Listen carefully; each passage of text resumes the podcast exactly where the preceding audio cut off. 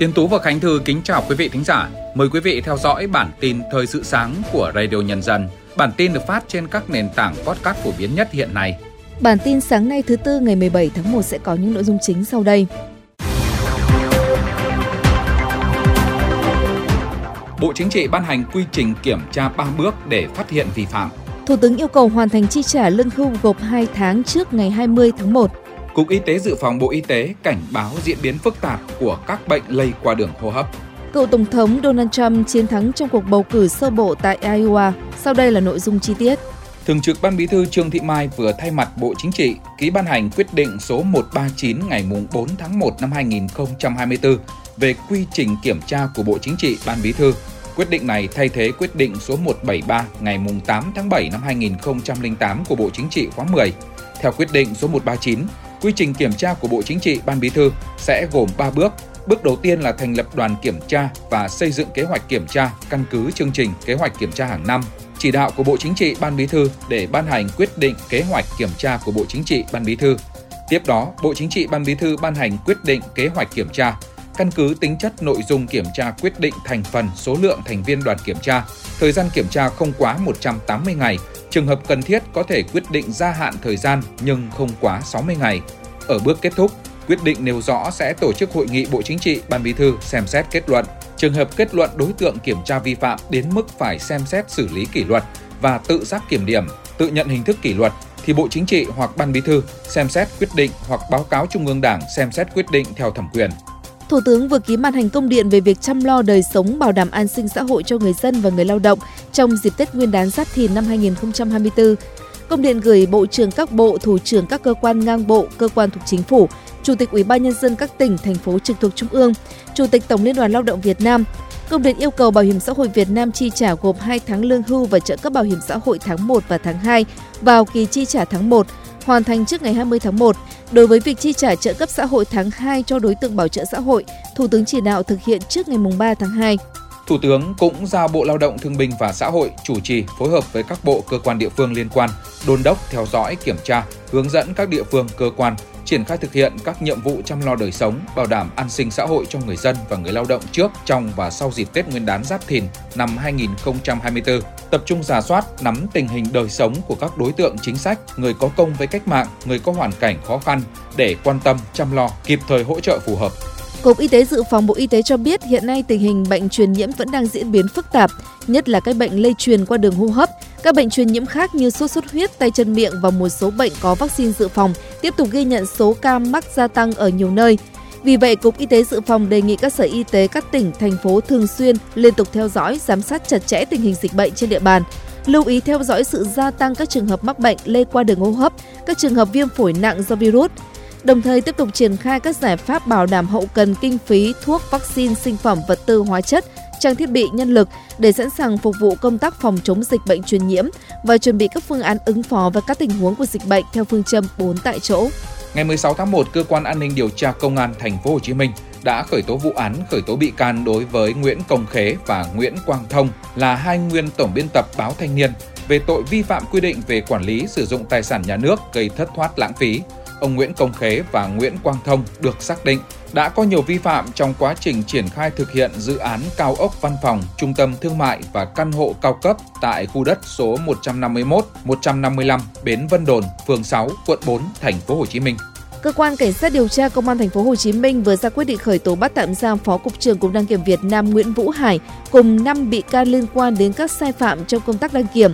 Ông Nguyễn Vũ Hải cùng 5 bị can liên quan đến các sai phạm trong công tác đăng kiểm cùng về tội lợi dụng chức vụ quyền hạn trong khi thi hành công vụ. Cụ thể các bị can đã có nhiều sai phạm trong hoạt động đánh giá, cấp đánh giá năng lực cho các cơ sở đóng mới, hoán cải, sửa chữa phục hồi phương tiện thủy nội địa. Đến nay, công an đã khởi tố tổng cộng 35 bị can về các tội đưa hối lộ, nhận hối lộ, môi giới hối lộ, lừa đảo, chiếm đoạt tài sản, lợi dụng chức vụ quyền hạn trong khi thi hành công vụ. Tiếp theo là các tin tức thời sự quốc tế. Theo Ủy ban điều tra động đất Nhật Bản, trong vòng 2 đến 3 tuần tới, khả năng cao sẽ có một trận động đất khoảng 5 độ sẽ xảy ra tại khu vực Noto, bao gồm Ishikawa, Niigata, Fukui. Do đó, ủy ban này đã đưa ra lời cảnh báo đối với người dân và chính quyền các địa phương trong khu vực có khả năng chịu ảnh hưởng. Trong vòng 2 tuần kể từ khi trận động đất ở tỉnh Ishikawa xảy ra, đến nay đã có khoảng 1.400 đợt rung chấn có cảm giác rung lắc. Do đó, việc cảnh báo khả năng trận động đất lớn khác sẽ xảy ra trong tương lai gần là cần thiết. Hôm 15 tháng 1, lực lượng Houthi ở Yemen đã bắn tên lửa trúng một tàu của Mỹ ngoài khơi vịnh Aden và tuyên bố coi tất cả các tàu chiến và tàu thuyền của Mỹ và Anh tham gia vào hành động gây hấn với Yemen là những mục tiêu thù địch. Lực lượng Houthi đã tiến hành khoảng 30 cuộc tấn công nhằm vào các tuyến đường vận tải hàng hải ở Biển Đỏ kể từ giữa tháng 11, buộc nhiều công ty vận tải biển lớn nhất thế giới phải tránh tuyến đường ngắn nhất kết nối châu Á với châu Âu, bất chấp các đợt tập kích mới đây. Giới chức Mỹ nhận định Houthi vẫn còn khoảng 75% năng lực quân sự. Một số khí tài của Houthi có tính cơ động cao nên chúng có thể được đưa đến nơi trú ẩn nếu cần thiết. Trong bài phỏng vấn của ABC News đăng tải ngày 15 tháng 1, Ngoại trưởng Ukraine Dmitry Kuleba cảnh báo không còn nhiều thời gian để các nhà lập pháp Mỹ phê duyệt viện trợ bổ sung cho Ukraine, đồng thời tuyên bố rằng cái giá mà các quốc gia phương Tây phải trả sẽ lớn hơn nhiều nếu lực lượng Nga giành chiến thắng trong cuộc xung đột. Ông Kuleba cho biết, việc cung cấp thêm tài chính và vũ khí cho Ukraine sẽ giúp Mỹ và các đồng minh NATO tránh đối đầu trực tiếp với Nga. Triều Tiên hôm 15 tháng 1 đã quyết định đóng cửa các cơ quan phụ trách vấn đề linh triều, đồng thời thông báo ý định sửa đổi hiến pháp nhằm xác định lại mối quan hệ với Hàn Quốc. Cụ thể, Triều Tiên sẽ bãi bỏ hoạt động của hàng loạt cơ quan phụ trách đối thoại và hợp tác với Hàn Quốc, trong đó có Ủy ban Tái thống nhất hòa bình và Cục Hợp tác Kinh tế Quốc gia. Nhà lãnh đạo Triều Tiên Kim Jong Un đã yêu cầu Hội đồng Nhân dân tối cao viết lại hiến pháp trong kỳ họp tiếp theo để xác định Hàn Quốc là quốc gia thù địch số 1 của Triều Tiên. Bán đảo Triều Tiên không ngừng nóng lên kể từ năm 2022 với liên tiếp các động thái ăn miếng trả miếng giữa Triều Tiên với Mỹ và Hàn Quốc. Trong khi đó, Mỹ và Hàn Quốc cũng nhất trí tăng cường hợp tác về kế hoạch sử dụng vũ khí hạt nhân sau khi Tổng thống Hàn Quốc Yoon suk yeol tuyên bố nước này có thể phát triển vũ khí hạt nhân của riêng mình. Cựu Tổng thống Mỹ Donald Trump đã vượt qua hai đối thủ gần nhất của mình để giành được đề cử của Đảng Cộng Hòa trong cuộc bầu cử sơ bộ ở bang Iowa vào tối ngày 15 tháng 1 theo giờ địa phương. Hai đối thủ chính của ông Trump là bà Nikki Haley, cựu đại sứ Mỹ tại Liên Hợp Quốc, đồng thời là cựu thống đốc bang South Carolina và ông Ron DeSantis, thống đốc bang Florida. Các hãng truyền thông lớn của Mỹ như kênh truyền hình CNN đã dẫn kết quả kiểm khoảng 99% số phiếu cho thấy ông Trump hiện đang dẫn đầu với khoảng 51% số phiếu bầu. Trên mạng xã hội X, Tổng thống Joe Biden viết, dường như ông Donald Trump đã chiến thắng tại bang Iowa. Tại thời điểm này, ông ấy là ứng cử viên hàng đầu của Đảng Cộng Hòa. Ngày 16 tháng 1, Bộ Giao thông Vận tải Trung Quốc cho biết dự kiến sẽ có 9 tỷ chuyến đi của người dân trong kỳ xuân vận dịp Tết Nguyên đán sắp tới. Kỳ xuân vận hàng năm tại Trung Quốc là thời điểm nhu cầu đi lại tăng cao khi người dân về quê nhà đoàn tụ gia đình dịp Tết Nguyên đán. Năm nay, xuân vận sẽ kéo dài từ ngày 26 tháng 1 đến ngày 5 tháng 3. Theo Giao thông Vận tải Trung Quốc, số chuyến đi bằng đường sắt, đường cao tốc, đường thủy và hàng không dự kiến khoảng 1,8 tỷ trong giai đoạn này. Tiếp theo là các tin tức thể thao sáng. Theo Sky Jackman, Manu đã gia nhập cuộc đua giành chữ ký của tiền đạo Joshua Zirkzee, người đã ghi 7 bàn thắng ở Serie A mùa giải này cho Bologna. Chân sút trẻ người Hà Lan có thể rời Bologna vào mùa hè 2024 với điều khoản giải phóng 40 triệu euro. Hiện chưa rõ Bologna đã sẵn sàng để tiền đạo 22 tuổi này ra đi trong tháng 1 hay không. Theo truyền thông Anh, Tottenham sẽ đề nghị chiêu mộ tiền vệ Haukomet của Wolver với mức giá 30 triệu bảng. Spurs đã chuyển qua thương vụ này sau khi xác định rút khỏi thương vụ Conor Gallagher. Theo Telefoot, Liverpool đã nhảy vào cuộc đua giành chữ ký của trung vệ Lenny Yoro của Lille. Tài năng trẻ 18 tuổi này được ví là Varane mới của bóng đá Pháp với định giá 52 triệu bảng. Yoro có thể trở thành hậu vệ đắt giá nhất lịch sử Ligue 1. Theo Mirror, tiền vệ Amadou Onana đang nghe ngóng về đề nghị từ Arsenal vì muốn rời Everton ngay trong tháng 1 này. Tài năng trẻ người Bỉ được định giá lên tới 50 triệu bảng nên đây là thách thức lớn với pháo thủ.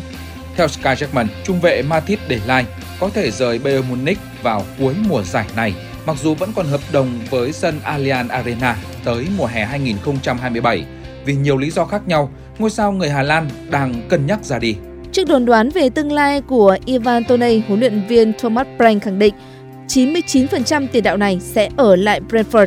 Sau thời gian dài bị treo giò, tiền đạo người Anh sẽ trở lại ở trận gặp Nottingham Forest vào cuối tuần này.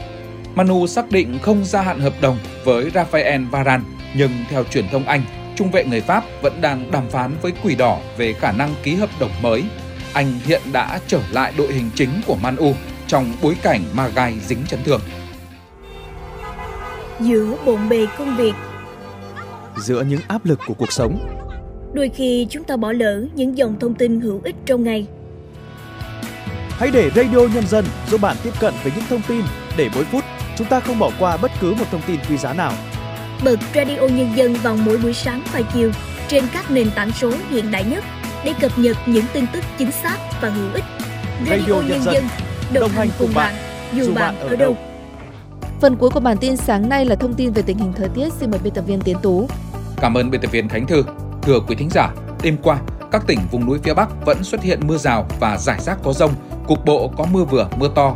Còn các khu vực khác vẫn có mưa nhỏ, mưa phùn và sương mù trộn lẫn. Trong ngày hôm nay, một số tỉnh vùng núi vẫn tiếp tục có mưa, mưa rào và rải rác có rông, cục bộ có mưa vừa mưa to. Trong khi đó, các khu vực khác của Bắc Bộ vẫn có mưa nhỏ và mưa phùn. Trưa và chiều mưa giảm, nhiều nơi trời tạnh giáo nên nhiệt độ sẽ tăng nhanh hơn. Dự báo chiều nay, nhiệt độ ở Bắc Bộ sẽ phổ biến từ 22 đến 24 độ, một số nơi cao hơn. Ở miền Trung lúc này, cả một dọc từ Thanh Hóa xuống đến Quảng Ngãi vẫn duy trì mây nhiều, một số nơi có mưa nhỏ. Nhiệt độ các tỉnh từ Thanh Hóa đến Nghệ An hôm nay sẽ dao động từ 23 đến 25 độ. Còn các tỉnh từ Hà Tĩnh xuống đến Bình Định, nhiệt độ dao động từ 26 đến 28 độ.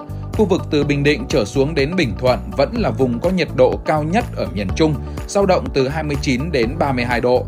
Tây Nguyên lúc này không có mưa, còn ở Nam Bộ lúc này vẫn khá mát mẻ với mức nhiệt chỉ từ 22 đến 25 độ. Trong ngày hôm nay cả Nam Bộ và Tây Nguyên đều có nắng cả ngày. Dự báo đến chiều, nhiệt độ ở Tây Nguyên sẽ dao động từ 27 đến 30 độ. Trong khi đó, ở Nam Bộ, nhiệt độ dao động từ 31 đến 33 độ. Riêng một số nơi ở miền Đông trời nóng với nhiệt độ trên 34 độ.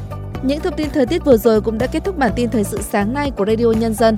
Kính chào tạm biệt và hẹn gặp lại quý thính giả trong các bản tin tiếp theo.